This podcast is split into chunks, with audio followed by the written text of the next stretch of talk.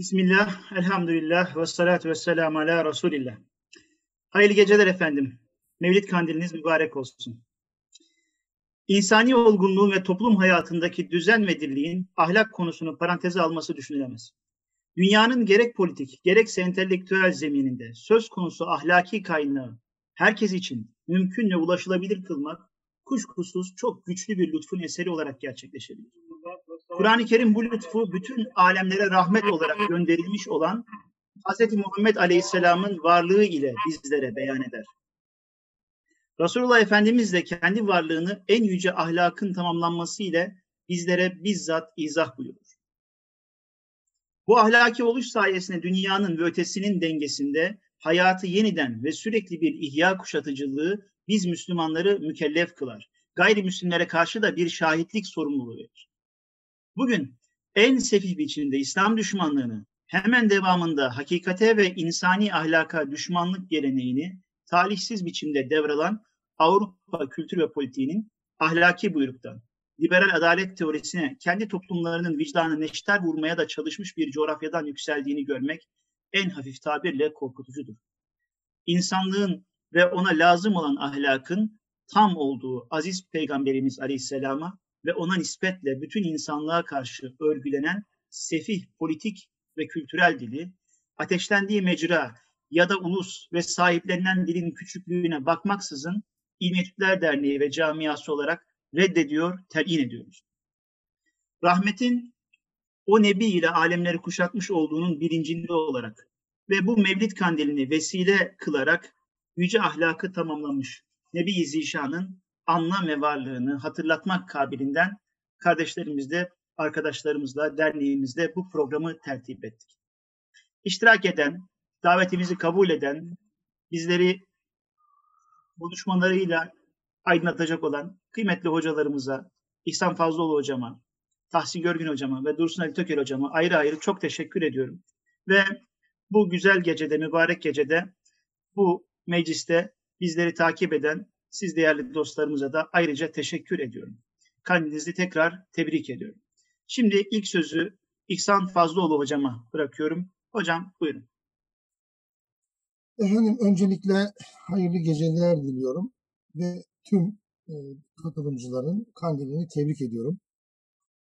E, ayrıca İlmi Etütler Derneği'ne böyle bir zamanda böyle bir e, programı düzenlediği için teşekkür ediyorum. Bunun yanında e, bu programda birlikte olacağım Tahsin Görgün hocam ve Dursun Ali Toker hocama da hoş geldiniz diyorum. Güzel, anlamlı e, bir e, program olmasını temenni ediyorum. Hazreti Peygamber benim açımdan İslam temeddününün gaystıdır. Eğer Almanca felsefe bir tabir kullanacaksak. İslam temeddününün gaystıdır. Ne demek buradaki Geist? Yani İslam medeniyetindeki tüm anlam, değer e, küresinin bize imkanını veren bir zemin teşkil eder. Yani Hazreti Peygamber'i çekip aldığımız zaman İslam medeniyetindeki tüm e, anlam, değer e, zeminini de ortadan kaldırırız. Bu ne anlama gelir? Bunu sadece basit, felsefi bir ifade olarak düşünmemek lazım. Hazreti Peygamber bu özelliğiyle bizim için hem bir misal hem de bir temsildir. Bu iki kavram birbirini tamamlayan lazım menzum ilişkisi birbirini gerektiren kavramlardır. Hem bir misaldir, burada misali fikri e, anlamda kullanıyorum, hem de bir temsildir. Yani bu fikrin bizatihi hayat dediğiniz, yaşam dediğiniz alan içerisindeki e, pratik uygulaması ve gösterisi, gösterimidir, bir tezahürdür. Dolayısıyla ister fikri seviyede, ister fiili seviyede olsun Hz. Peygamber e, İslam medeniyetinin gaysti olarak e, anlam ve değeri hem fikre hem de eyleme aynı anda veren e, ve e, mensupların da bu fikre ve eyleme katılarak e, İslam medeniyeti içerisindeki anlam değer dünyasını gerçekleştiren bir özellik gösterirler. Bu misal ve temsili sadece üst entelektüel teorik bir seviyede düşünmemek lazım. Hazreti Peygamber aynı zamanda bu medeniyetin, bu ümmetin hem meselidir hem de masalıdır. Bunu da reddetmememiz gerekiyor. Yani bir dilin e, teorik, gramatik boyutu yanında nasıl ki günlük ağızları hatta argosu varsa Hazreti Peygamber'in e, bu misal ve temsil özelliğinin e, aşağıya doğru süzülen bir misal e, ve mesel e, bir mesel ve masal olma özelliği de vardır. Yani felsefi bir tabirle konuşacak mitolojik tarafı da vardır. Tıpkı dilin argo tarafı olması ya da dilin e, çeşitli bölgelerdeki ağızlara göre konuşulması gibi. O açıdan Hazreti Peygamber şahsi manevisiyle İslam medeniyetinin tüm iliklerine kadar sinmiş bir özellik gösterir. Şahsi manevisi bakımından. Yani hem bir misaldir, hem bir temsildir, hem bir meseldir, hem bir masaldır. Dolayısıyla çekip aldığımızda İslam medeniyetinin gaystını, ruhunu e, çekip almış oluruz. O açıdan e, bu misal, örneklik e, ve temsil, masal ve meselenin hepsinin misil kelimesinden, örneklik kelimesinden, benzerlik kelimesinden geldiğini hatırlayalım. Dolayısıyla Müslümanlar Hazreti Peygamber'e ne kadar benzerlerse o kadar misalleşirler, o kadar o misali temsil ederler. Ne kadar benzerlerse. Sünnet bu anlama gelir zaten. Hazreti Peygamber'e benzemeye çalışmak.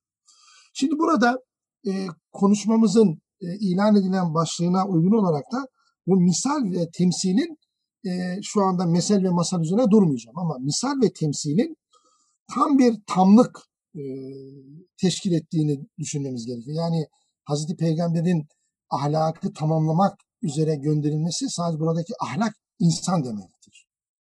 E, dolayısıyla Hazreti Peygamber insanlığı tamamlamak üzere gönderilmiştir. İnsanlığı tamamlamak üzere gönderilmiştir. Bu tamlık ve tamamlama böyle çok mistik bir şey değil arkadaşlar. E, iyiyi, doğruyu ve güzeli temsil etmek anlamına gelir tamlık. Yani bir insan iyiyi, doğruyu ve güzeli temsil ettiği müddetçe tamdır. Tamamlanmıştır, kemale ermiştir, kamildir yani. Buna da biliyorsunuz orta e, olmak ya da itidal üzere olmak, muhtedil olmak e, anlamını veriyoruz.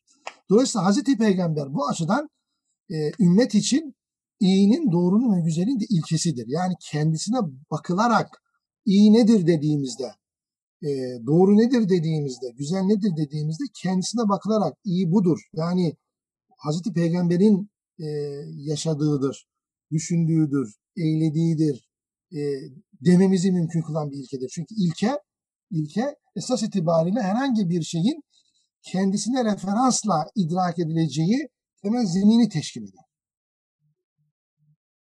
Biz mesela Cenab-ı Hak varlığın ilkesidir dediğimizde varlık dediğimiz kavramın en mükemmel, en tamam formunu Cenab-ı Hak'ta bulduğumuz için varlığın ilkesi diyoruz.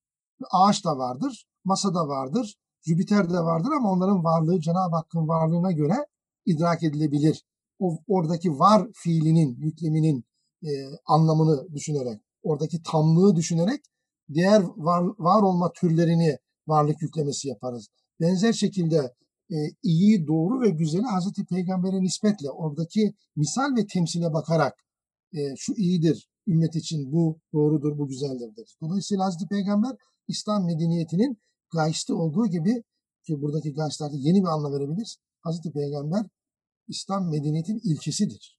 Bu ilkiyi çekip aldığınızda yine e, kendisine nispetle doğruyu, güzeli ve iyi düşüreceğiniz e, bir e, referansı kaybetmiş olursunuz. Şimdi bu, bu genel girişten sonra bunun üzerine çok uzun uzun konuşabiliriz ama vaktimiz 20 dakika. E, ben Hazreti Peygamber'in bu misal ve temsil olma cihetine kendi alanım açısından bir örnek vereceğim. Bunun nasıl tarihte e, tecessüm ettiğini, taşahhüs ettiğini, taayyün ettiğini ve tahakkuk ettiğini göstermeye Nasıl gerçekleştiğini, nasıl somutlandığını göstermeye çalışacağım. Yani meselenin sadece e, teorik bir mülahaza olmadığını, tarihsel süreç içerisinde de bunun e, bize cisimleşerek e, gösterildiğini vurgulamaya çalışacağım. Klasik metinlerde özellikle e, bilimle, bilimlerle ilgili astronomi gibi, optik gibi, fizik gibi, matematik gibi bilimlerde Hazreti Peygamber'in ismi geçtiği zaman bir sıfat kullanılır. Bileşik bir sıfat. Camiu ilm ve hikme ya da bu e, tekil anlamıyla soyut olarak düşünüldüğünde çoğul olarak düşündüğünde camiil ulum ve hikem. Yani Hazreti Peygamber bilginin ve hikmetin bilim dallarının ve hikmet dallarının e, kuşşiğidir, toplayıcısı, bir araya getiricisi, e, şahsında birleştirici. Bu ne demek? Şimdi baktığımız zaman gerçekten İslam medeniyetinin tarihsel süreci içerisine hakikaten İslam medeniyeti Mekke, Medine, Basra, Küfe, Bağdat'a geldiğinde tüm e, insanlığın hafızasını, insanlığın birikimini her açıdan e, toplamış oluyor, bir araya getiriyor. Yani bunlar üzerine teknik olarak e, girmeyeceğim ama yani İslam medeniyetinin macerasına baktığımız zaman bu camil, camil ulum ve hikme ya da hikem şeyinin e, sıfatının gerçekleştiğini görüyorsun, görüyoruz. Hazreti Peygamber'in bu konudaki misal ve temsil olması tüm e, İslam medeniyetindeki e, ilim üreten, bunun Müslüman olması gerekmiyor. Bakın burada önemli olan kişinin Müslüman olması değil. Sabit bin Kuro gibi sabi olabilirsiniz. Önemli Nisak gibi Hristiyan olabilirsiniz. Önemli olan, önemli olan burada hangi ilkeye nispetle e, iş yaptığınızdır. E, mecusi olabilirsiniz fark etmez. E, milliyetiniz, mensubiyetiniz de önemli değil. Dolayısıyla Hazreti İslam dünyasındaki hemen hemen tüm ilim adamları bu e, çerçevede çalışıyorlar. Hikmet e, bilgi alanında, bilimler alanında e, ki tüm bilgiyi bir araya getirmek, bir, bir araya top. Buradaki temsil kim? Örnek kim? Yine Hazreti Peygamber. Çünkü Hazreti Peygamber böyle bir ilki olduğu için o ilkiye referans da alıyor. Ama bunu yaparken e, rastgele yapmıyorlar. Yani şöyle diyelim Bağdat'ta kurulan e, masada e, Çin, Hint e, ki o dönemdeki dünyanın hikmeti ve ilmini kastediyoruz elbette.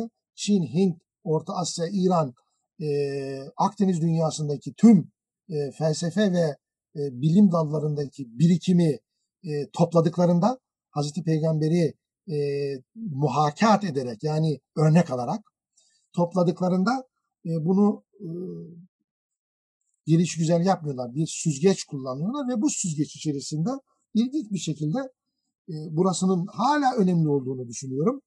E, Hegel'in e, Tahsin Hocam daha iyi bilecektir. Weber'in sık sık vurguladığı bu disenchantment dediğimiz yani varlığın büyüden arındırılması. Bir, e, evrenin ilahlardan temizlenmesi yani spiritüel e, güçlerden temizlenmesi ve hayatta da kulak, kul olmanın reddedilmesi şeklinde bir şey üç ilkeye göre yapıyorlar bunu. Yani öyle bir insanlığın hafızasına, birikimine öyle bir süzgeç koyuyorlar ki bu süzgeç neticesinde ortaya çıkan hasıla e, varlığı büyüden arındırmak. Varlığı büyüden arındırmak ne demek? E, hak demek. Yani varlığı büyüden temizlediğin zaman varlık kavramı hak kavramıyla eşitleniyor. Ve bunu da temsil eden ilki Cenab-ı Hak oluyor. E, ikincisi e, evreni ilahlardan temizlediğimizde hakikat kavramı ortaya çıkıyor ve yani saf bir gerçeklik, insanın bilgisine konu olan o bilginin dışında öyle spiritüel unsurlar taşımayan, mistik e, unsurlar taşımayan bir e, hakikat kavramı ve buna ilişkin de bir bilgi, sıdkiyet dediğimiz kavram ortaya çıkıyor evrenin ilahlardan temizlediğinizde. Eğer temizlemeseniz neyin hakikat olduğunu, neyin hakikatin ötesinde olduğunu, neyin gerçek olduğunu yani ve neyin insan tarafından layık kılabileceğini temsil edemezsiniz. Çünkü büyülü bir yapı var orada. Sırlı bir yapı var. E, bir secret dediğimiz, e, okült dediğimiz bir yapı var. Bunu hep kaybedersiniz. Oradan hakikati, gerçekliği insan bilgisine taşıyamazsınız. İtibarlarınız çalışmaz yani. İtibar o gerçekliğin zihne taşınması sürecidir çünkü. Dolayısıyla bir sıdkiyet hasıl olmaz.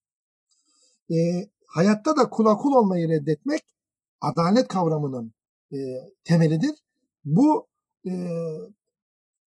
kulluk yalnız basit anlamıyla insana değil. Bu çok yanlış anlaşılıyor.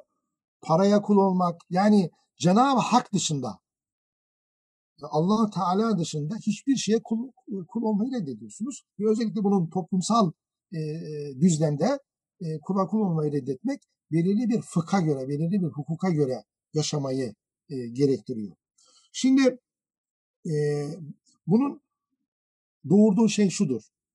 Benim kişisel kanaatim e, İslam'ın Hazreti Peygamber'in bu camil ulum ve hik- hikem e, sıfatı çerçevesi içerisinde insanlığa verdiği önemli şey yeryüzünde anlamlı bir hayat sürebilmenin iki sınır e, şeyi var, iki sınırı var, iki ucu var.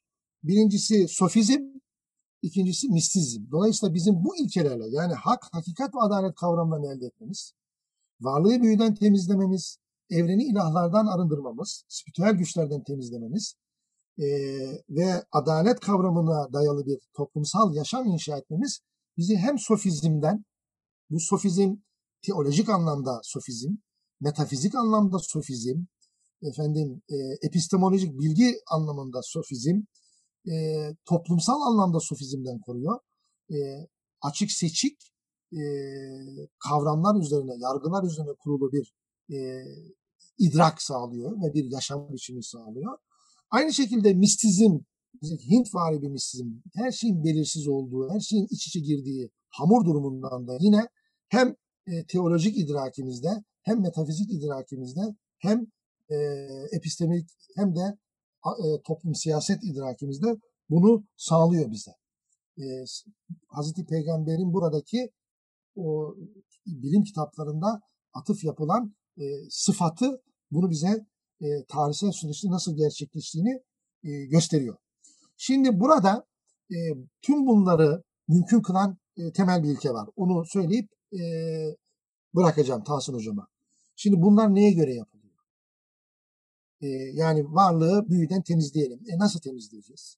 Evreni ilahlardan temizleyelim. Nasıl temizleyeceğiz?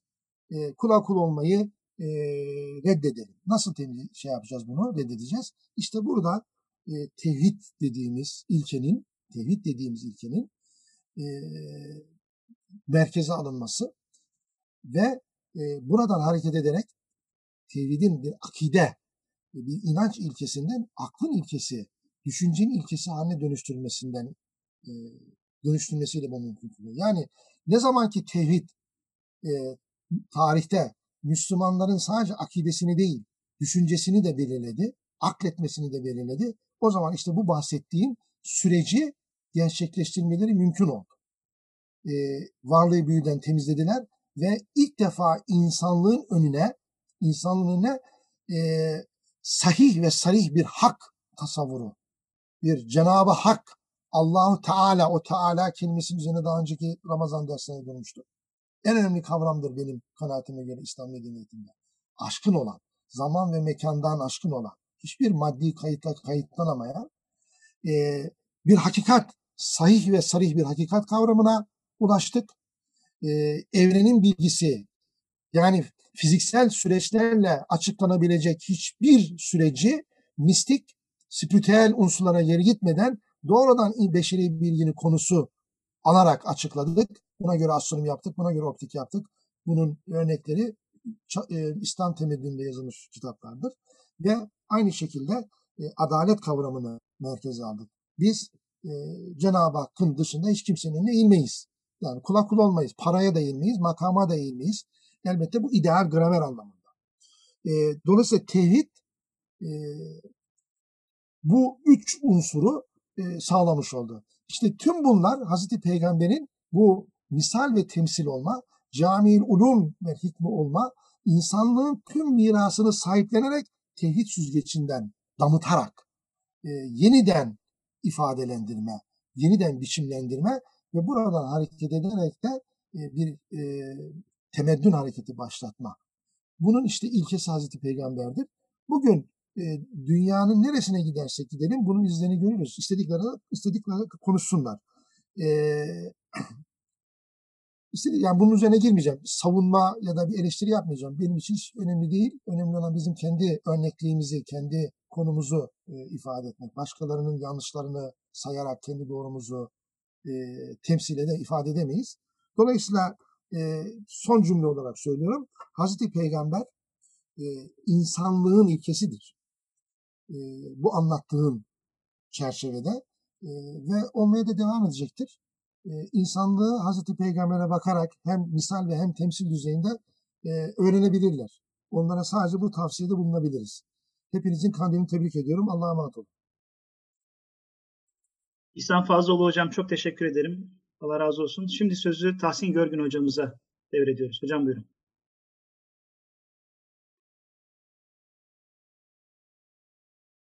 Ee, teşekkür ediyorum. Ee, yani İhsan Hoca e, o kadar güzel anlattı ki e, şimdi e, bana söyleyecek çok fazla söz kalmadı galiba. Ama en azından İhsan Hoca'nın söylediği bazı şeyleri biraz şerh edeyim. Müsaade ederse. Ee, öncelikle e, hepinizin e, mübarek Mevlid Kandilini e, tebrik ediyorum. Cenab-ı Hak hayırlara vesile kılsın. Önümüzdeki engelleri, meseleleri halletmeye e, bir vesile kılsın e, bu e, Mevlid Kandilini. E, tabii e, Peygamber Efendimiz söz konusu olduğunda e, bir defa şunu bizim e, dikkate almamız lazım. E, Peygamber Efendimiz e, bizim insanlığa hatırlattığı e, esaslı bir şey. Yani Peygamberimizin ilk vazifesi zaten e, müzekkir olmaktır. Yani hatırlatmaktır. İnsanlığa e, Peygamber Efendimizin ilk hatırlattığı şey aslında e, Cenab-ı Hakk'ın insanlığı terk etmediği ve hiçbir zaman terk etmeyeceğidir. Bu çok önemlidir yani. E, bir defa e, öyle olduğu için de e, bütün bir insanlık tarihi e, Cenab-ı Hak e, insanlığı terk etmediği için peygamberler tarihidir. Ve bu e, peygamberler tarihinin e, hatemi de Peygamber Efendimiz'dir. Ve aynı zamanda o ahir zaman peygamberidir. Yani bütün peygamberleri e, o mühürlemiştir. Onunla birlikte e, peygamberlik e, tamamlanmıştır. Öyle diyelim. E, ve e, onunla birlikte artık başka peygamber gelmeyecektir. Şimdi bunun tabii çok özel bir manası var. Yani bunu biraz böyle e, e, ne diyelim yaygın bir ifadeyi e, kullanacak olursak aslında tarih amacına Peygamber Efendimizin gelmesi ve İslamiyet'i tebliğ etmesiyle ulaşmıştır. Bundan sonra artık her şey Peygamber Efendimizin tebliğ ettiğiyle irtibatlı ya ona karşı ya ona uygun ya ona az veya çok uzak yakın o şekilde tahakkuk edecektir. O artık sıfır noktasıdır. Peygamber Efendimizin tebliğ insanlığın sıfır noktasıdır. Niye böyle bunu bu kadar e, rahat söylüyorum? Ben bunu aslında Müslüman olduğum için tabii ki bunun farkındayım ama sadece Müslüman olduğum için söylemiyorum. İhsan Hoca onun için çok güzel anlattı. Ee, bir defa e, İslamiyet'in tebliğiyle birlikte yani Peygamber Efendimizin Camiul Ulum vel Hikem olması ile birlikte e, bakıyorsunuz. Mesela İslam öncesi e, medeniyetlere bakın. Hiçbirisinden bize canlı anlamda hiçbir şey kalmamıştır. İslamiyet öncesinde yani e, mevcut olan e, medeniyetlerin, toplumların hiçbirisi şu anda mevcut değildir. Hiçbirisi. Bunun belki istisnai gibi gözüken tarafı biraz Çin ve e, Hint e, toplumları belli ölçüde e, orada bir istisna gibi kenarda duruyor ama onun dışındaki şeylere bakarsanız e, bütün o e, şeyler yani İslamiyet tebliğ edildiğinde zaten e, Hristiyanlık çökmüş, Yahudilik e, tamamen e, dağılmış bir fragmentasyon söz konusu. E, Bizans ve şey zaten birbirini yok ediyor. E, Pers imparatorlukları e, şeyler söz konusu olduğunda e, e, bu e, Amerika kıtasına vesaire o taraflara baktığınız vakit oralarda zaten yine bir e, çökme çözülme söz konusu ve şey söz konusu olduğunda e, bu Avrupa taraflarına geldiğimizde oralarda da zaten hiçbir canlılık yok. Hiçbir hayat alameti yok. Ve bakıyorsunuz İslamiyet'te birlikte bütün bir insanlık hani Mevlid-i Şerif'in e, şairi diyor ya e, alem yeniden buldu can. Tam e, şöyle diyordu. E, yaratılmış cümle oldu şadıman, gam güdüp alem yeniden buldu can. Bunu söylerken bu, burada bir peygamber muhabbeti söz konusu değil. Tabii ki peygamber muhabbeti var. Burada bir hakikati dile getiriyor. Hakikat nedir? Hakikaten de bütün bir insanlık Peygamber Efendimizle birlikte canlandı. Bütün kültürler, bütün medeniyetler, insanlığın geçmişte ortaya koyduğu bütün birikim Müslümanların onlara dokunmasıyla birlikte yeniden insanlığın hayatına katıldı. Yani İhsan Hoca mücbel olarak bunları anlattı. Bunların e, teferruatını zaten bütün bir ilim tarihi, fikir tarihi, insanlık tarihi baktığınız vakit bu ihyanın tarihidir aslında. İslam öncesi tarihe bakarsanız İslam öncesi tarih hakkında belgelere dayalı bilgilerimiz çok sınırlıdır. Yok denecek kadar azdır. Belgelere dayalı bütün bilgiler İslamiyet'te birlikte ortaya çıkmıştır. Şimdi bu çerçevede demek ki temel nokta şurası. Ee, şeyin bütün bir insanlık tarihinin, dünya tarihinin peygamberler tarihi olması bize ya bunun bir peygamberin ne olduğu sorusunu sorduğumuzda mesela diyelim Hz. Musa'yı biz e, nasıl yaşadığını anlamak için Yahudi literatürüne bakacak olsak orada efsanelerle, o Yahudi milli tarihiyle ve onların eklediği, çıkardığı bir sürü şeyler o kadar karışmış vaziyette ki Hazreti Hazreti hakiki Hazreti Musa'yı oradan ayırıp çıkarmak için elimizde kendi başına bir kriter yok. Orada karışmış her şey. Hazreti hakiki Hazreti İsa'nın nasıl yaşadığı sorusunun belgelere dayalı bir cevabı yok. Devam edebilirsiniz. Hazreti İbrahim'le e, efendim Hazreti Yakup Aleyhisselam'la bütün peygamberler e, bu burada e, şeydir. E, yani benzer bir durumdadır. Hakiki manada bir peygamberin tam olarak nasıl yaşadığını öğrenmek istiyorsak bir tane elimizde örnek var. Tarihi belgelere dayalı olarak öğrenebileceğimiz. O da Peygamber Efendimiz. Bunu dikkate aldığımız vakit aslında e, bütün bir insanlığın e, o e, insanlık tarihinin peygamberler tarihi olduğunu söylemek demek, bütün bir insanlık kültüründe şu veya bu şekilde hep birikerek, zenginleşerek devam eden hikmetin de kaynağının nübüvvet olduğunu kabul etmek söylemek demek. E, dolayısıyla yani mesela şu Cenab-ı Hak e, insanları terk etmemiştir. O terk etmediğinin iki ciheti vardır. Bir Rahman olması cihetiyle Cenab-ı Hak nedir? E, insanlara beden vermiştir, akıl vermiştir. O etrafında o bedenini ve şeyini sürdürmesi için gerekli bütün imkanları sağlamıştır. Ama bir de rahim tarafı vardır ki rahim tarafı da peygamber göndererek ona manevi olarak o e, hakiki insani varlığını tahakkuk ettirme yani ahlaki kemali elde etme konusunda da ona e, hidayet etmiştir. Ve bu hidayet etmenin neticesinde insan hem e, kendi ahlaki kemaliyle alakalı hem e, de e, içinde yaşadığı e, alemle alakalı olarak bu alemin hakikatini kavrama konusunda bir e, hidayet ile irtibat halinde yaşama imkanını elde etmiş. Ve bütün insanlığın birikimine bakacak olursanız orada hak ve hakiki olan ne varsa peygamberlerin tebliğ ile irtibatlıdır. Ama peygamber efendimize gelinceye kadar orada hakiki olanla işte efsanevi olan yine İhsan Bey'in bahsettiği gibi işte mitolojik olan efendim tam e, ifadesiyle yani o büyülenmiş olan ilahlarla e, e, şeyle e, tam o üç noktayı ifade etmişti İhsan Bey. E, o büyülerle do, doldurulmuş bir alem, ilahların e, işgal ettiği bir alem. Yine aynı şekilde e, insanların Allah dışında başka şeylere kul olduğu alemin ortadan e, kalkması ancak e, bu şeyle birlikte e, Peygamber Efendimizin tebliğiyle mümkün olmuş ki zaten bütün peygamberler esas itibariyle bunu insanlara bildiriyor. İnsanlar peygamberlerle irtibatını koparıp kendi akıllarıyla kendi yollarını bulmaya yöneldiklerinde yani bunu işte Max Weber şey e, İhsan Bey e, adını da telaffuz etti. Max Weber'in tam da adını koydu öyle diyor zaten. Diyor şu anda biz modern politeizm çağında yaşıyoruz. Şu anda hayatımıza hakiki olmayan ilahlar hükmediyor diyor.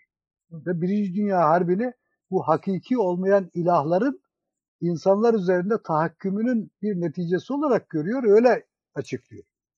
Şimdi bunu e, dikkate aldığımız vakit o zaman bir defa insanın bir akıl varlığı olması çok önemli. Vazgeçilecek bir şey değil. Ama insanları akıllarıyla baş başa bıraktığınızda onu da işte David Hume söylüyor. Eğer diyor akıl kendi başına kalırsa ihtirasların kölesi olur. Ve bu ihtiraslar da esas itibariyle aklı köleleştirdiği için işte bunu modern dünyada daha iyi e, fark ediyoruz. Şimdi bu bize neyi e, ifade ediyor? Bizi e, ifade e, bize ifade ettiği şey e, her şeyden önce bizim farkında olmamız gereken husus Müslümanlar olarak. Bir defa e, biz ahir zaman ümmetiyiz ve e, ikinci bir husus ahir zaman ümmeti ve İslamiyet peygamberi olan bir dindir. Çok önemlidir yani. İslamiyet peygamberi olan bir dindir. Eğer peygamber efendimizi aradan çekmeye kalkacak olursanız Kur'an-ı Kerim kalmaz. Kur'an-ı Kerim'de irtibat kurmanın yolu peygamber efendimiz. O kadar. E şimdi peygamber efendimizle irtibat kurmanın yolu ne? E o zaman onun o onun yoluna baktığımız vakitte bütün bir ümmetin bakın pratik olarak tevatüren getirdiği üzerinden her birimiz varoluşumuzu Peygamber Efendimizle irtibat halinde zaten sürdürüyoruz. Biraz önce İhsan Bey söyledi. Yine bütün bir insanlık da Müslümanların elde ettiği başarılar üzerinden dolaylı olarak yine Hazreti Peygamberle irtibatı içerisinde sürdürüyor ki bütün iyi, güzel e, ve e, doğru olarak bildiğimiz şeylere baktığımızda insanlığın hayatında etkin olan bunların hepsinin yine e, Peygamber Efendimizle doğrudan e, yani dolaylı derken doğrudan derken Müslümanlar üzerinden irtibatlı olduğunu kolayca fark edebiliriz. Peki nerede insanlar e, bu e, problemler aş, yani büyük problemler nerede ortaya çıkıyor? İnsanlar şu veya bu şekilde e, hakikatin tecessüm ettiği, görünür hale geldiği, tayin ettiği Peygamber Efendimizle olan irtibat koptuğunda insanlar o zaman gerçekten dalalete düşüyor. Şimdi nerede karşımıza çıkıyor bunlar? Mesela e, diyelim e, normal Müslüman, İslamiyetle birlikte insanlığın öğre, öğrendiği temel şeylerden birisi ne? Daha doğrusu daha fazla farkın olduğu şeylerden birisi bir. Mesela duyu verileri insana güvenilir bilgi verir. İşte Yunan düşüncesine giderseniz yani duyu verileri olsa olsa doksa verir bize yani. Ancak biz aklımızla, akli olan da biz yakine sahip olabiliriz. Duyu verileri bize yakini bilgi vermez. Ama İslamiyet böyle demez. İslamiyet'in o fıkhın bütün zeminine bakın. Hep duyu verilerine ve sağduyuya esas alır. Sağduyu üzerinden hayatı düzenler. Bu bir. İkincisi e, duyu verileri tamam güvenilir ama kendi başına yetmez. Onun sadık haberle irtibatı içerisinde etkin olması lazım. O da yetmez. Sadık haberle birlikte şeyin de e, e, nazarın da e, etkin olması lazım. Bu üç unsur birbirinin aleyhine bir durum oluşmadan, oluşturmadan birbirini takviye ettiğinde hakikatle irtibatı sürdürebilirsiniz. Ama siz tutup derseniz ki işte duyu verileri bana yeter ve her şeyin esası duyu verileridir. Geri kalanını tamamen ben duyu verilere indirgeyeceğim derseniz orada bir işte dalalet başlar saparsınız. Bütün Anglo-Sakson felsefesinin işte hakikatle irtibatı ama sapmaya başladığı yeri buradan tespit edebilirsiniz. İşte bütün mesela o rasyonalist yaklaşımlar söz konusu olduğunda bütün rasyonalizmlerin o nazar üzerinden e, e, her şeyi nazara indirgeyip onun üzerinden e, bütün yani hakikati ona indirgemeye e, teşebbüs etmeleri hem duyu verilerini hem e, haberi e, ihmal etmelerine sebep e, olduğu için e, orada da hakikatle irtibatı sadece bir cihetten tutuyor ve o bir farklı bir sapmaya götürüyor. E, aynı şekilde sadece haberi esas alırsanız ve bütün bir hayatı haberler arasındaki etkileşim olarak görürseniz işte bütün hermeneutik yaklaşımlar ki işte idealist yaklaşımların esasını o oluşturur.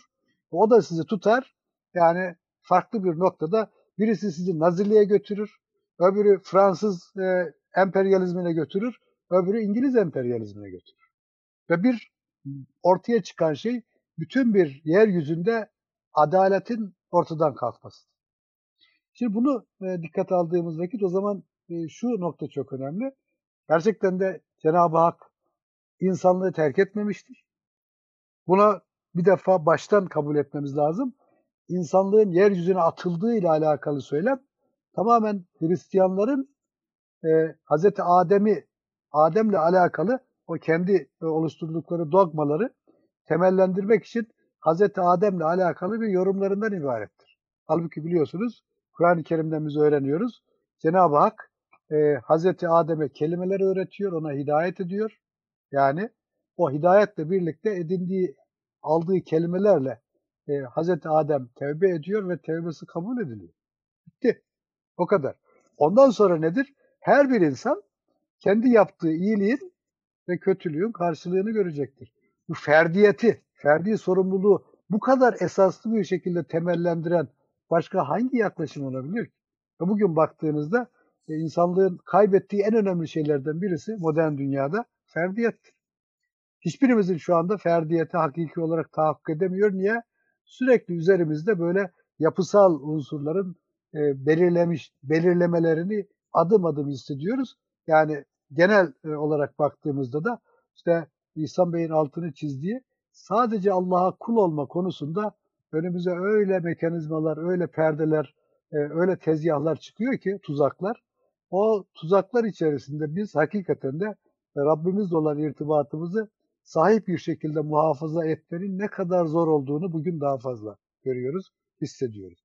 Ve bu, bütün bu noktalara baktığımızda aslında bizim yeniden hatırlamamız gereken husus e, demek ki e, Peygamber Efendimizle olan irtibatın e, sahip bir şekilde muhafaza edilmesi sadece Müslümanlar açısından değil, bütün bir insanlık için olmazsa olmaz. Yani e, Heidegger e, ahir ömründe Almanların önemli filozofu şeyi söylerken bizi ancak bir tanrı kurtarabilir derken insanlar kendi akıllarıyla kurtuluşlarını sağlayamazlar demek istiyordu o tabi. Oradaki bir tanrı derken de doğrudan Hz. İsa'nın gelip kurtarmasını ima ediyor Hristiyan kültürü dili içerisinde. Ama bizim e, böyle bir şey söylememize gerek yok. Yine İhsan Bey'in ifade ettiği gibi e, Peygamber Efendimizin şahsı manevisi bize hep refakat ediyor. Hem önümüzde hem e, arkamızda hem yanımızda hem yanı başımızda hep bize refakat ediyor. Önemli olan nokta bizim bunu tahkik ederek tahakkuk ettirmemiz, bu irtibatlarımızı yeniden keşfederek onun hayatımızda inkişaf etmesinin yollarını oluşturmamız. Bu bu kadar aslında yakınımızda ama bazen en yakınımızda olanı en son görürüz. Hepinizin e, tekrar e, Mevlid Kandilini tebrik ediyorum. Allah'a emanet olun. Tahsin Hocam çok teşekkürler. Ağzınıza sağlık. Allah razı olsun. Şimdi Dursun El Köker hocamıza sözü devrediyoruz. Hocam buyurun.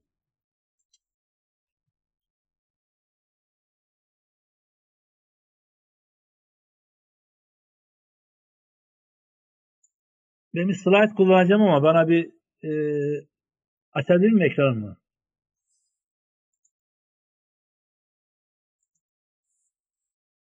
Yunus Hocam.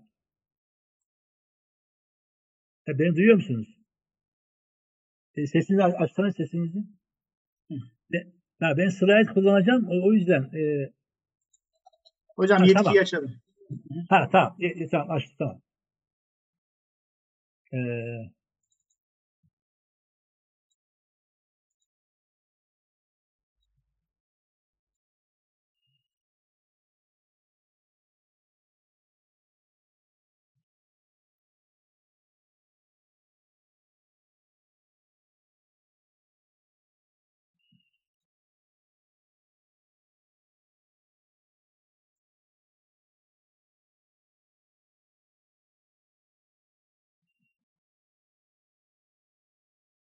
Ben hayırlı akşamlar diliyorum. Sayın hocalarım, saygılar sunuyorum.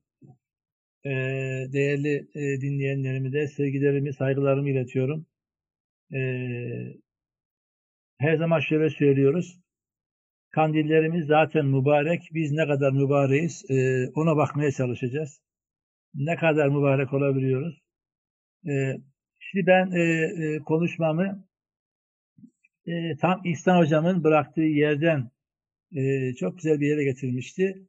Dedi ki başkalarının hataları, kusurları, ayıpları üzerine durmayalım da biz kendimizi e, anlatma e, telaş içinde olalım. E, ben şimdi meseleye bu açıdan e, bakmak istiyorum. İkincisi e, Tahsin Hocam'ın dediği yer e, çok güzeldir. Biz e, gerçekten tam bir e, Allah'ı, tam bir peygamberi olan bir dinin mensubuyuz. E, bu ne demek? E, Yahudilerin bir tanrısı var. E, sadece Yahudileri koruyup kollayan. E, Hristiyanların bir tanrısı var. E, işte hepimiz biliyoruz. E, bugün Hristiyanlık e, İsa peygamberi şöyle tanımlıyor. İsa peygamber Çarmıh'ta dedi ki Tanrım neden beni terk ettin? Niye beni bıraktın diye bağıra bağıra gitti. Dolayısıyla Tanrısı kendisini terk etmiş bir peygamberin ümmeti var şu an yeryüzünde, bizim dışımızda. E, ve bizim e, peygamberimize Allah hitabı şöyle oldu malumunuz. Allah seni terk etmedi ve sana darılmadı da. Bak bu, bu çok önemli bir konudur. Biz Allah'ın asla terk etmediği, kendisine darılmadığı, aksine kendisine çok büyük insanlık için bir rol verdiği bir peygamberin ümmetiyiz. Şimdi bu yüzden e, e, şimdi ben öncelikle e, anmak değil de önceliği anlamaya vermemiz gerektiğini İhsan Hocam'ın tabiriyle söylüyorum. Yani kendimizi anlatmak telaşında olmak e, için söylüyorum.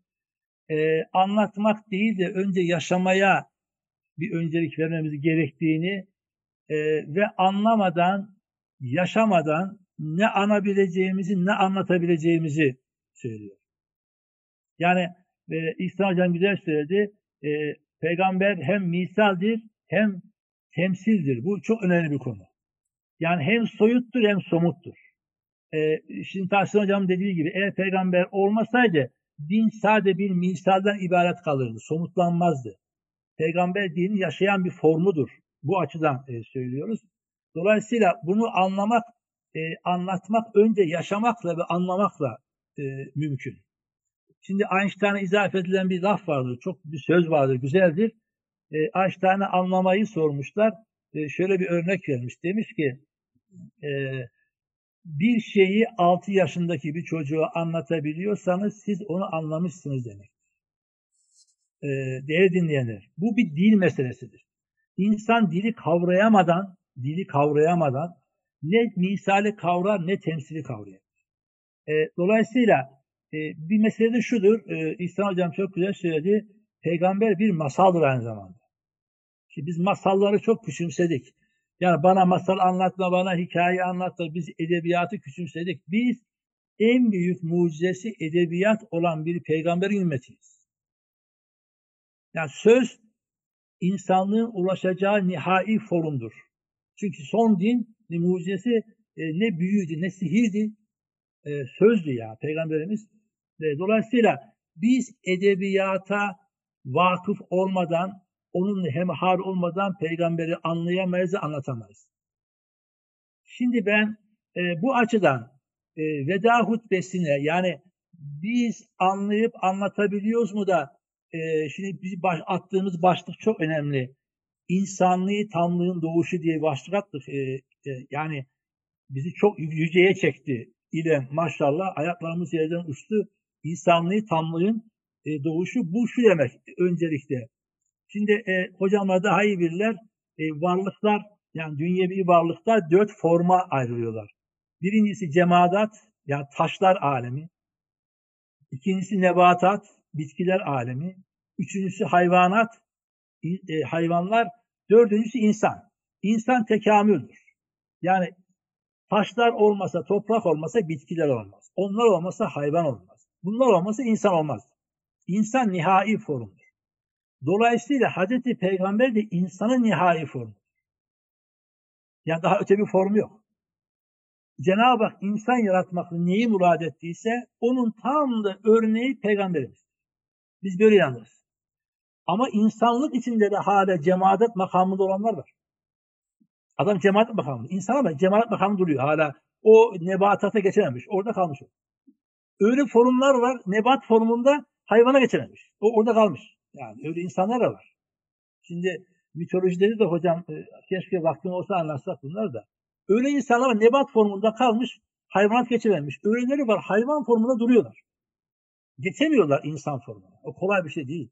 Dolayısıyla Peygamberimiz insan formunun nihai halidir. Ve bize veda hutbesinde pek, pek çok şeyler söyledi. Ben şimdi şunlara değiniyorum. Biz hepimiz onu ümmeti olarak can ve mal dokunulmazlığı, faizin ve kan davalarının kaldırılması, suçun şahsiliği, karı koca hak, arasındaki haklar ve sorumluluklar, Müslüman kardeşliği, Müslümanların birbiriyle savaşmaması, emanetlerin sahiplerine iade edilmesi gibi konularda şu anda ne haldeyiz kendine bakmamız lazım. Yani ve bu hitabı Peygamberimiz insanlığa yaptı. Biz Müslümanlar önce bir sorumluyuz. Şu anda e, ekmel ve e, eşref olan bir peygamberi ümmeti olarak bizi insani forma çekmek istiyor şu sözleriyle. Biz şimdi hepimiz bakalım şu maddeler içerisinde karı koca haklarını ve sorunları korumak bakımından peygamberin ümmeti olmaya layık mıyız? Emanetleri iade bakımından peygamberin ümmeti olmaya layık mıyız? Şimdi bu forumlar açısından kendimize bakalım. Şimdi e, bir başka meselemiz var. Az evvel konuşuyorduk. E, ilahiyat hocalarımızın söylemleri e, bizi zor durumda bırakıyor.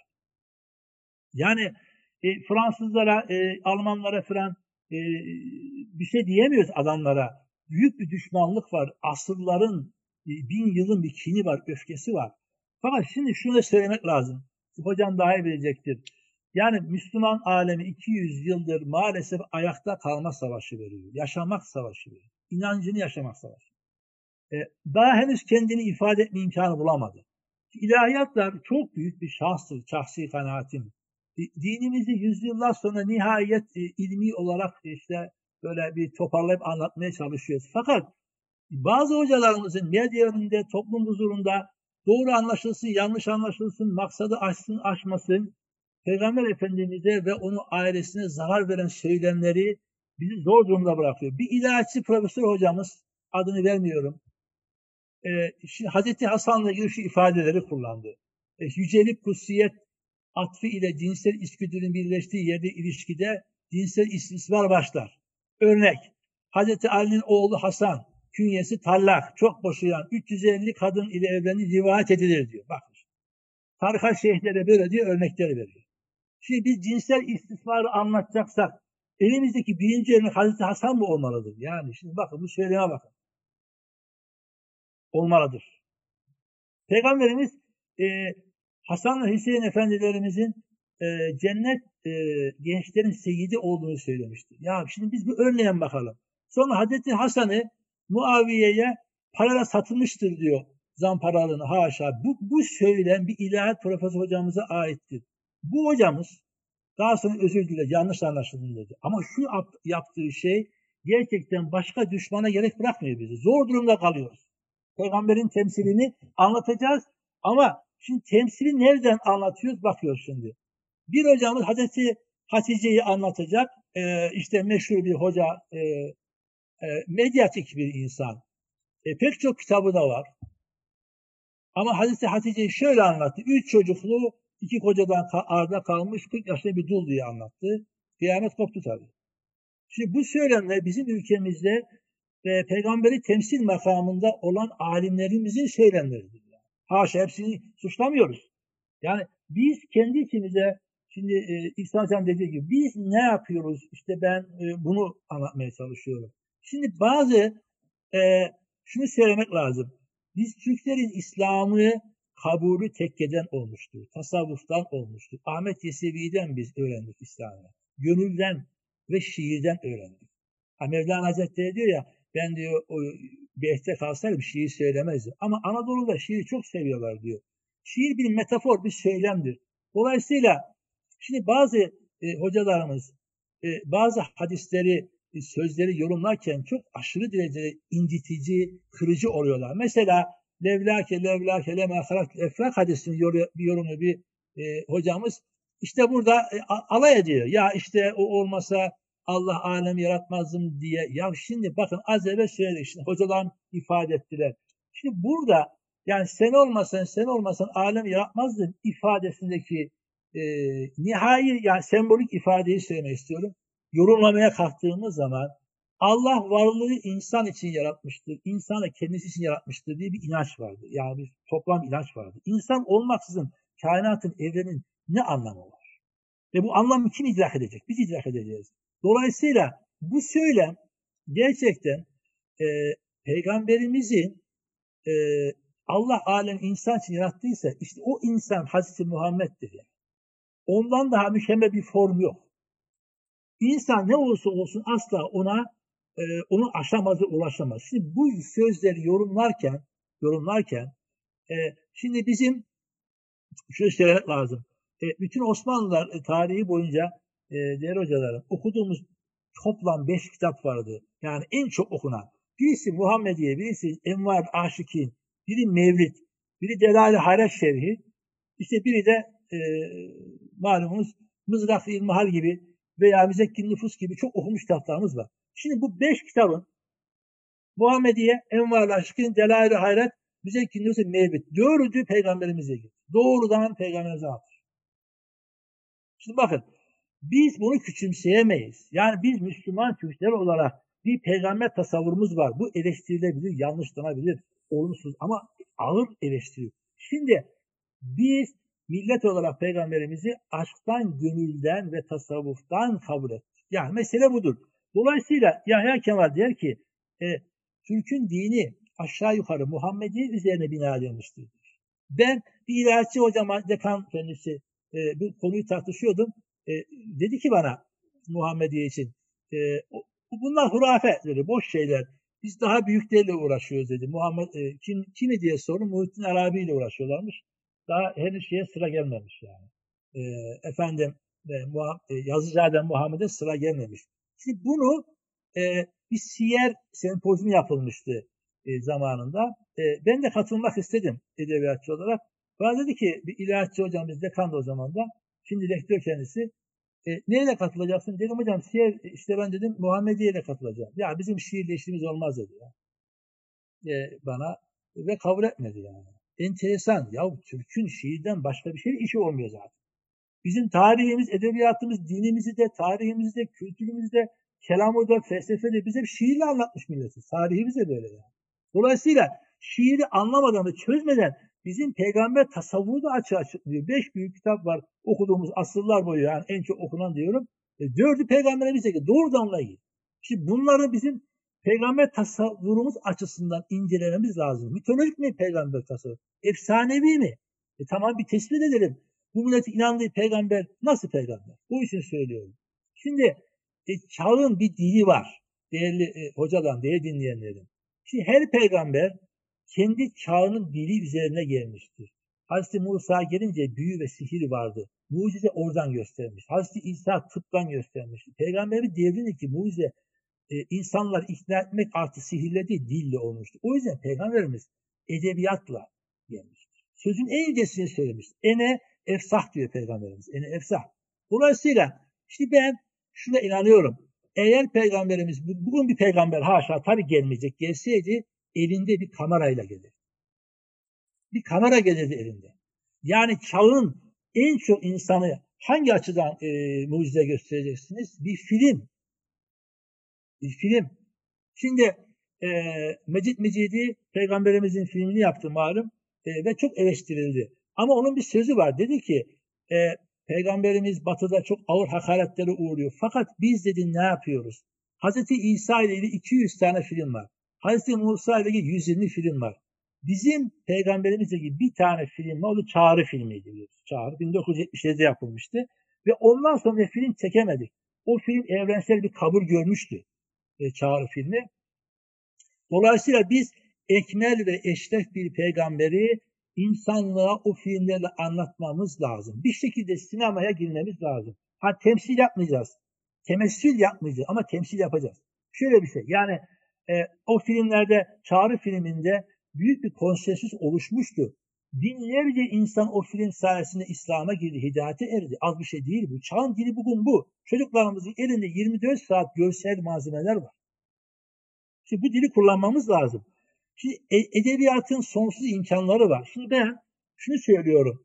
E, Victor Hugo Sefiller romanında e, artık rafa kaldırılmış yeryüzünden silinmiş dinleri savunmak istedi diye dinleyenlerim. Şimdi şöyle bir şey oldu.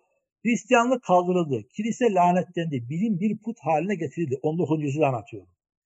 Ve din bir öcü gibi gösterilince buna bakın Victor Hugo razı olmadı. Bir roman yazdı. Bu roman Sefiller romanı. Şimdi bu romanın için yazdığını şurada görüyorsunuz. Bak kendi söylüyor. Kötülükten iyiliğe, adaletten adalete gibi sıralama yapıyor. En son diyor ki hiçlikten Allah'a doğru bir yürüyüştür diyor bu kitap. Fakat orada şöyle bir şey yaptı. E, şimdi biz peygamberi romanla anlatamayız. E, filmle anlatamayız. Fakat temessül değil, temsil edebiliriz. Şimdi e, Sefiller romanla okuyan bir insan oradaki papazın bir görsün veya Dostoyevski'nin Karamazov kardeşlerini okuyan bir kişi Alyosha'yı bir izlesin şunu görecektir. Eğer 1870 yılında Hazreti İsa e, Paris'e gelse kim olurdu? İşte o romandaki papaz olur.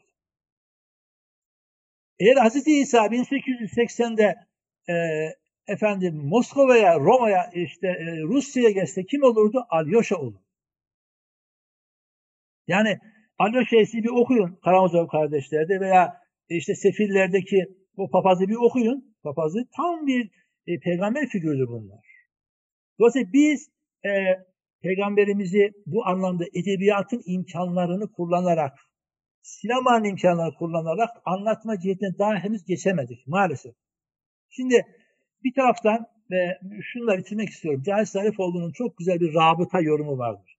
Şimdi Cahil Zarifoğlu'nu tam anlamadığımız e, kanaatindeyim. Çok büyük emekler verdi, çok zor zamanlarda. Şimdi rabıta edince aklımıza daha çok tarikatlardaki bir müridin şeyhle olan ilişkisi geliyor.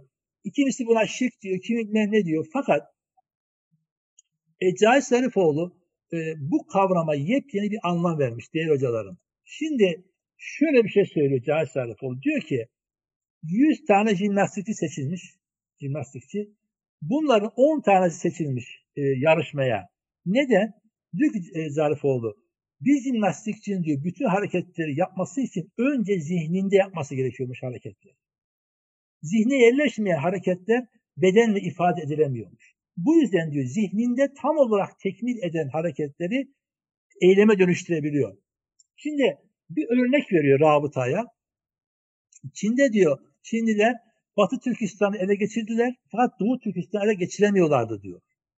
Ee, bunun için bir sinsi taktik uyguladılar diyor. 400 milyon Çinli var, 18 milyon Uygur Müslüman bunlara baş ediyor. Her sene bunları yeniyor. Yani yenemiyorlar. Ne yaptılar? Şöyle düşünmüşler, rol modeli değiştirmemiz gerekiyor diye düşünmüşler. Ve Çinliler ve Marksist şeyler, Ruslar el ele vermişler. E, Uygurların içerisinde gençler arasında Marksist örgütler kurmuşlar. Ve artık e, bir Müslüman Uygurların kurtuluşu değil de efendime söyleyeyim Marksist bir örgüt olarak işte azınlık hareketleri falan gibi e, gençlerin önüne peygamberi alıp yenine Mao'yu, Lenin'i, Stalin'i koymuşlar. Anlatıyor onlara bu. Sonra diyor ki kafalardan diyor Hazreti Peygamber modelini silmişler.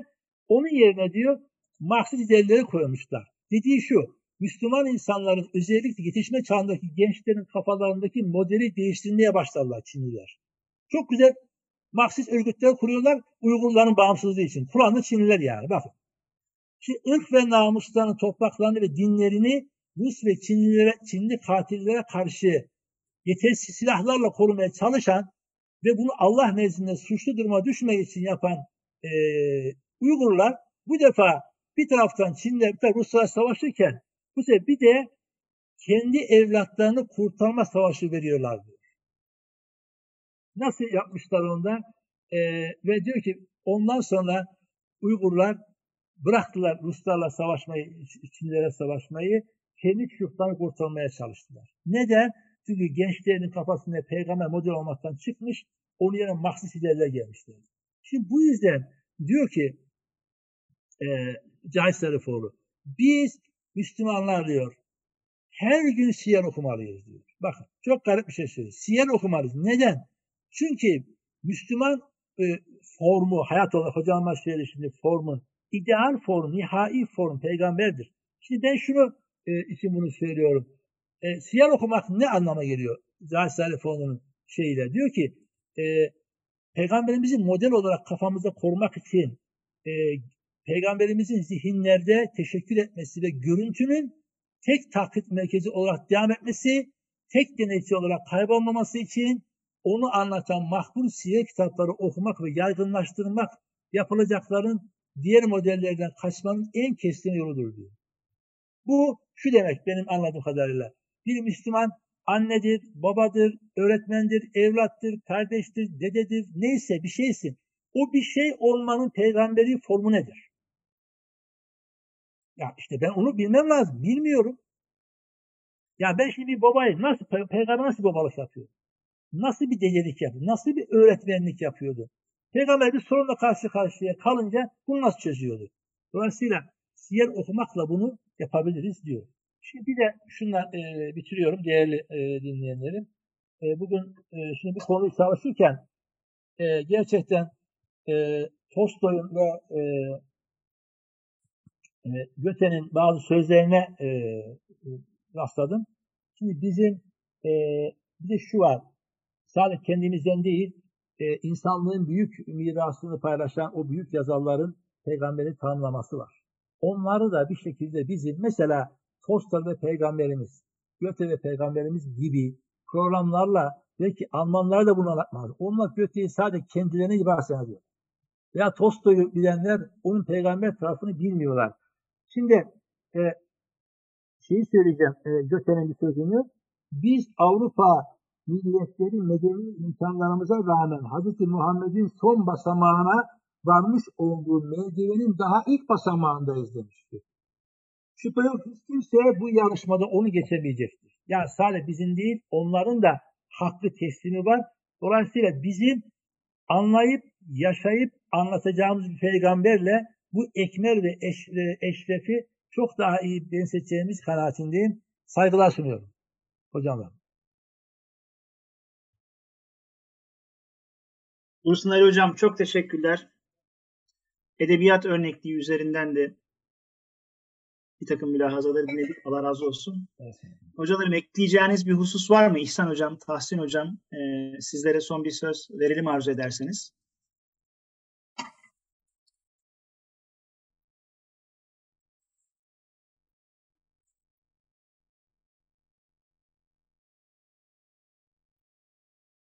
Açtın mı sen ben? E, sizi açık hocam şu anda açık buyurun. E, öncelikle teşekkür ederim. Herkes kendi zaviyesinden e, meseleyi vaz etti. E, bu dinleyicilerin kendi arasındaki de farklı meşreplerde ve farklı birikimlere sahip olan arkadaşlar için de bence anlamlı oldu. E, ben tek bir zaviyeden bakmak e, her zaman sıkıntı yaratabilir. Şunu e, söyleyebilirim. Özellikle Tahsin Hoca'nın e, ifade ettiği bu e, Cenab-ı Hak insanları terk etmemiştir sözünün e, aslında Dursun Ali Hoca e, bağlantısını da kurdu. E, Hazreti İsa'nın e, tabi Hazreti İsa'nın bu gerçek olmayabilir yani ona nispet edilen tabii, Tanrısını tabii. terk etmiştir ve darılmıştır. Tabii, tabii.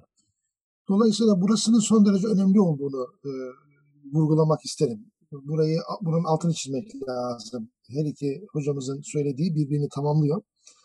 Ee, burada bir konuya değinmek lazım. Bu sınır kavramından bahsedildi. Sınırında durmak. Yani modern çok e, tanrıcılık e, insanları bunu sadece e, Weber söylemiyor. E, Heidegger söylemiyor. Yani Birçok düşünürün dile getirdiği önemli bir şey var. E, aslında tek bir tanrıya ibadet etmekten kurtulduk ama tanrılarımız o kadar çoğaldı ki. Bunun için tek tek filozofların bu konudaki kanaatlerine girmeyeyim ama e, Elmalı Hamdi yazar e, tefsirinde ben insanları bana ibadet etsinler diye yarattım ayetini tefsir ederken şöyle bir ifade kullanır tabii mealen söylüyorum. Yoksa onun e, edebi ifadesi çok güçlüdür biliyorsunuz. Burada kasıt e, Cenab-ı Hak e, insanları yaratıp ibadet edecek bir varlık yaratma değil. Şu, insan bir şey ibadet ediyor. İnsanın doğası bunu gerektiriyor. Cenab-ı Hak bunu bildiği için ya başka kimse ibadet etmeyin. Paraya, pula, makama, şuna buna ibadet etmeyin. Bana ibadet edin. Niye ibadet edin? İbadet son derece önemli bir nokta. Bunun üzerine sık sık durmamız lazım. Bizim e, Dursun Ali Hoca'nın söylediği yani bugünkü dili iyi idrak etmemiz lazım. İbadet sadece formel ibadet değil, formel ibadetler İbn Haldun ifadesiyle insanın tevhid düşüncesini idraki için bir temrindir. Nasıl ki bir ordu savaş için sürekli temrin yapıyorsa, savaş bir kere çıkar. Ama hazır olmak zorundasın. Savaş çıktı hazır değilsin gittin. İbadetler de insanın e, tevhid e, e, inancını hem akide düzeyinde hem akıl düzeni kaybetmemesi için sürekli yapması gereken bir temrin olarak anlatılır. Bu temrin neyi sağlar? Bizim insanlık sınırında durmamız sağlar. Esas itibariyle din insanlığa sınırında durmasını sağlar. Ki Tahsin Hoca'nın dediği gibi o sınır kalktığı anda akıl aslında burada akıl değil zekaya insan iniyor.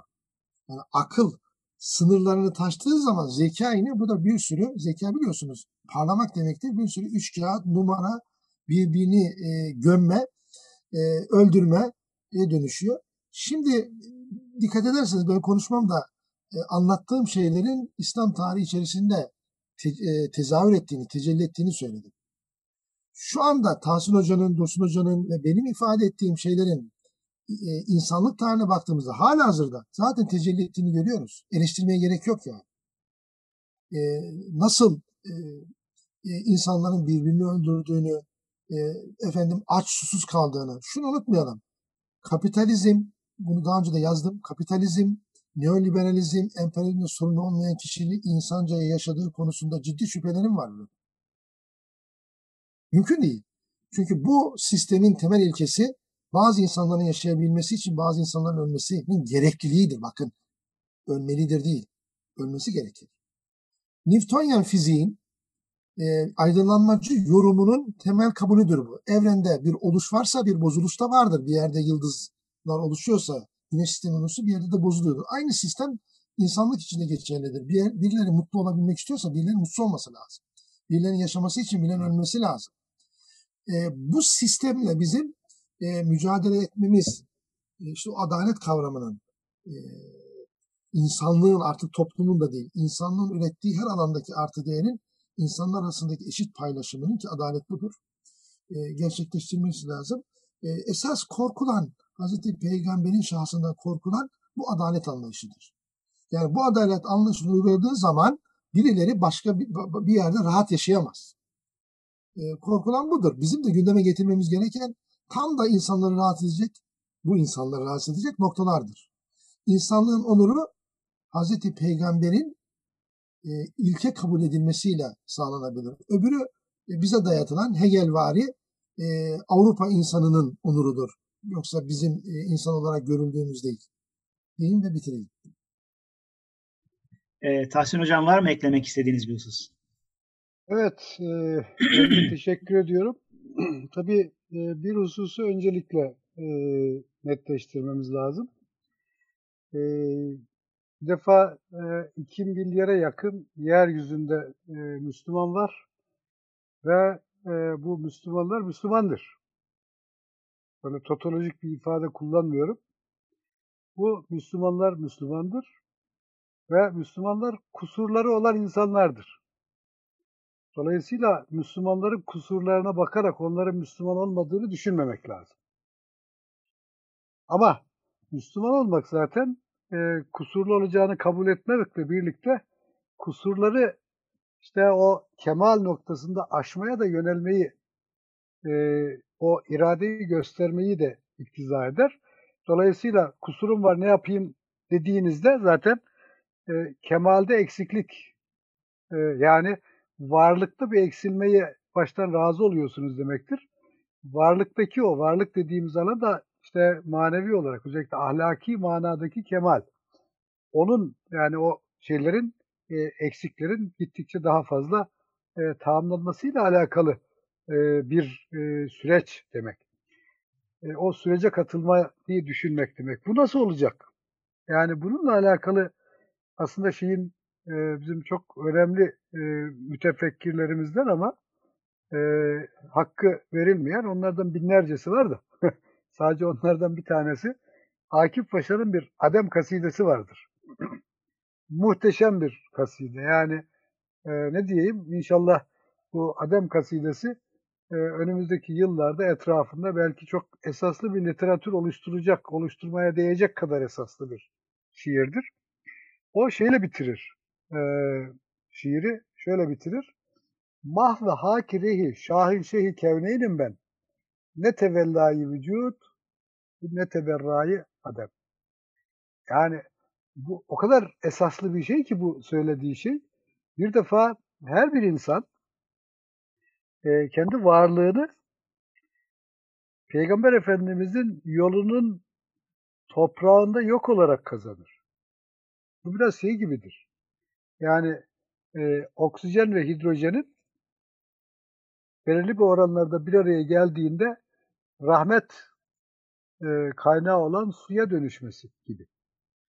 Aslında her halükarda şey e, oksijen ve hidrojen yok olmaz ama su içerisinde öyle bir farklı bir boyut kazanır ki farklı bir e, e, mahiyet de diyebiliriz ona. Öyle farklı bir mahiyet kazanır ki o artık e, rahmet kaynağıdır. Şimdi e, dolayısıyla her insanlar e, Peygamber Efendimizin yolunun toprağında yok olduklarında aslında üst bir varlığın mensubu olurlar, parçası olurlar. Bu üst varlığın e, parçası olmak aslında e, bütün bir insanlığa mabihil istişhad olmak demek. Örnek olmak demek. Yol göstermek demek. Şimdi bunu e, biz e, dikkate aldığımız vakit aslında e, şu anda 2 milyar Müslümanın varlığından bahsetmek demek bu e, yolun toprağına karışmak ama henüz orada mahvolmamak demek. Tam mahvolmadığımız müddet e, biz o üst e, aşamanın e, tecellisine mazhar olamıyoruz. Şimdi bunu e, dikkate aldığımız vakit o zaman e, burada çok derin meseleler var tabi. E, bir defa şunu bir defa unutmamamız lazım. Bir defa e, Müslümanlık ferdi olarak yaşanır ama Müslümanlar fert olarak yaşayamazlar. Yani o zaman nedir? Daha üst e, birlikte var olma formlarının içerisinde bir defa mahvolmaları lazım ki o üst e, varlık formları içerisinde ama ferdiyetlerini kaybetmeden etkin olabildikleri zaman bütün bir insanlığa günümüz şartlarında işte o e, İhsan Bey'in bahsettiği o zulmün kalkması ve adaletin sağlanması konusunda o imkan tahakkuk edecek. Yoksa 2 milyar Müslüman tek tek tek tek tek kendi hayatlarında siyer okuyarak yani sadece o dar anlamıyla siyer okuyarak yaşamaya yöneldiklerinde e, insanlığa yol olmaz yani zalimlere yem olurlar. O zaman biz öyle bir şey bulmamız lazım. Onun yolunu, yordamını, usulünü artık keşfedip geliştirmemiz lazım. Peygamber Efendimizle irtibat kurmanın sahih yolu o zaman onun yolunda yok olacak, bizi yok edecek üst varlık formlarını oluşturmak ve geliştirmek üzerinden gerçekleşiyor. Şimdi bunu biz e, nasıl yapacağız? Yani bunu nasıl yapacağız? Mesela öyle bir e, eğitim müessesesi olacağız ki, kuracağız ki o eğitim sistemi içerisine katılan insanlar aslında çocuklar, gençler o üst varlık formu içerisinde yok olup ama ferdiyetlerini kaybetmeden o üst varlık formunun parçası olarak daha büyük bir e, şeyin e, yapısal bir hayır faaliyetine dönüşecek bir oluşun e, parçası olacaklar yani. Şimdi eğer biz bunu bunun yollarını, makul yollarını geliştiremezsek o zaman e, sadece birbirimizde kusur ararız. Ve kusurumuz da zaten her zaman olacak, her zaman var. Yani e, bir defa kusursuz insan, kusursuz Müslüman olmaz. Öyle bir şey söz konusu değil. Ama nedir? E, insanların tek tek tek Müslümanların kusurları başka Müslümanların faziletleri tarafından tamamlanır.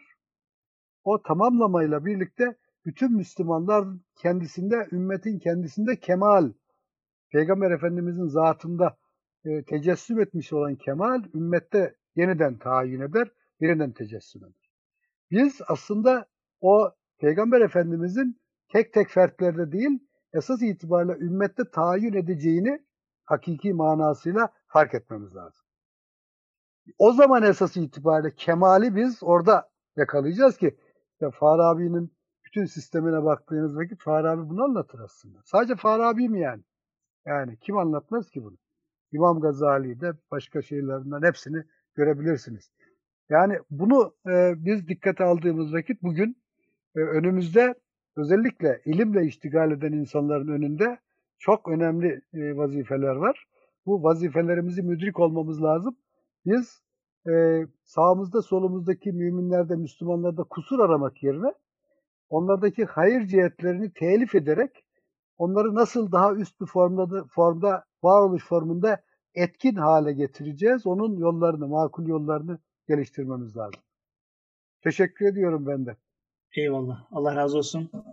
Ee, çok teşekkürler hocalarım. Allah razı olsun. Dursun hocam e, son bir cümleniz varsa alabiliriz. E, kapatacağız.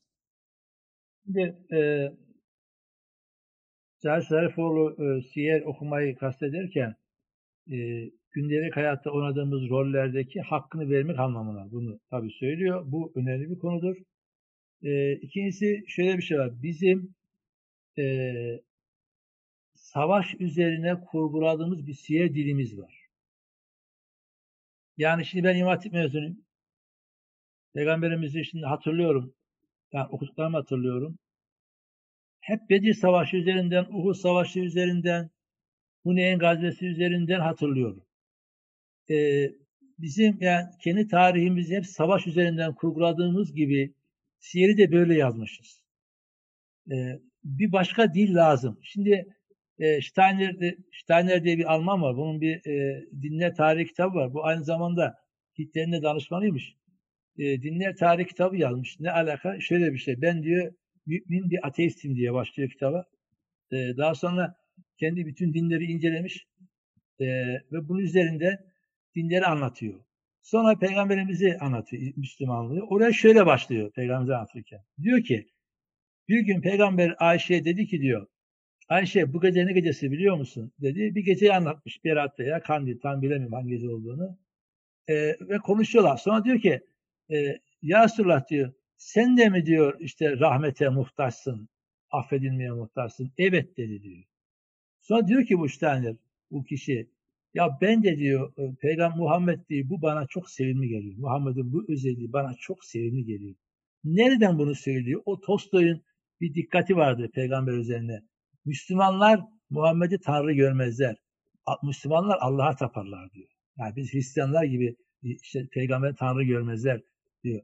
Bizim e, ya siyer dilini e, sadece savaştan kurtarmamız gerekiyor. Bir örnekle bitireyim. Ben çok basit bir örnek vereceğim. Bir gün bir caminin bahçesinde otururken bir tartışmaya şahit oldum. Çok garip. Deve eti abdesti bozar bozmaz.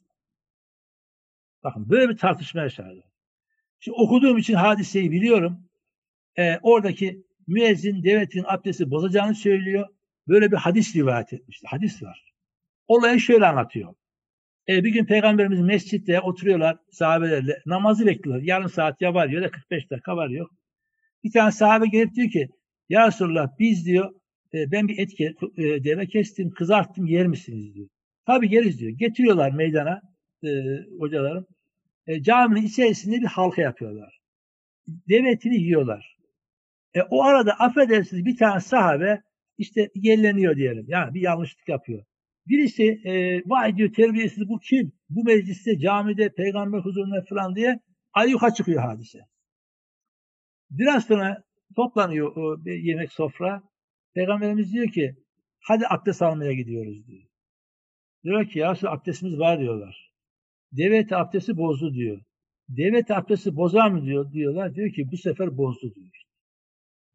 Ya sırf o kişi rezil olmasın diye kimse o kişi onu kurtarmak için böyle bir hadise cereyan ediyor.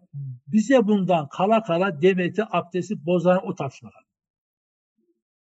Şimdi Allah bizim bu peygamberi konuşmamız lazım diyorum. E, saygılar sunuyorum sayın hocalarıma, değerli dinleyenlerime. Hayırlı kandiller diliyorum inşallah. Bizler de herkesin kandilini tebrik ediyoruz efendim. Allah razı olsun iştirak ettiğiniz için. Mevlid Nebi hakkımızda hayırlara vesile olsun. Çok güzel notlar aldık. Çok hakiki bir sohbet dinlemiş evet. olduk. Müsaadeniz olursa bu az evvel bilhassa Tahsin Hocam'ın da İhsan Hocam'ın da sizlerin ifade etmiş olduğu ruha uygun olduğunu düşündüğüm kısa bir naat-ı şerifle ben programı kapatacağım. Niyazi Mısri Hazretlerine ait. Evet. Diyor ki Hazreti Niyazi Zuhuri kainatın madenisin ya Resulallah. Rumuzu küntü kenzin mahzenisin ya Resulallah. Vücudun cümle mevcudatı nice cami olduysa dahi ilmin muhit oldu kamusun ya Resulallah. Ne kim geldi cihane hem dahi her kim geli serdir. içinde cümlenin ser askerisin ya Resulallah. Cihan bağında insan bir şecerdir, gayrılar yaprak, nebiler meyvedir, sen zübdesisin ya Resulallah. Şefaat kılmazsan varlık niyaziyi yok ederdi, vücudu zahmının sen merhemisin ya Resulallah.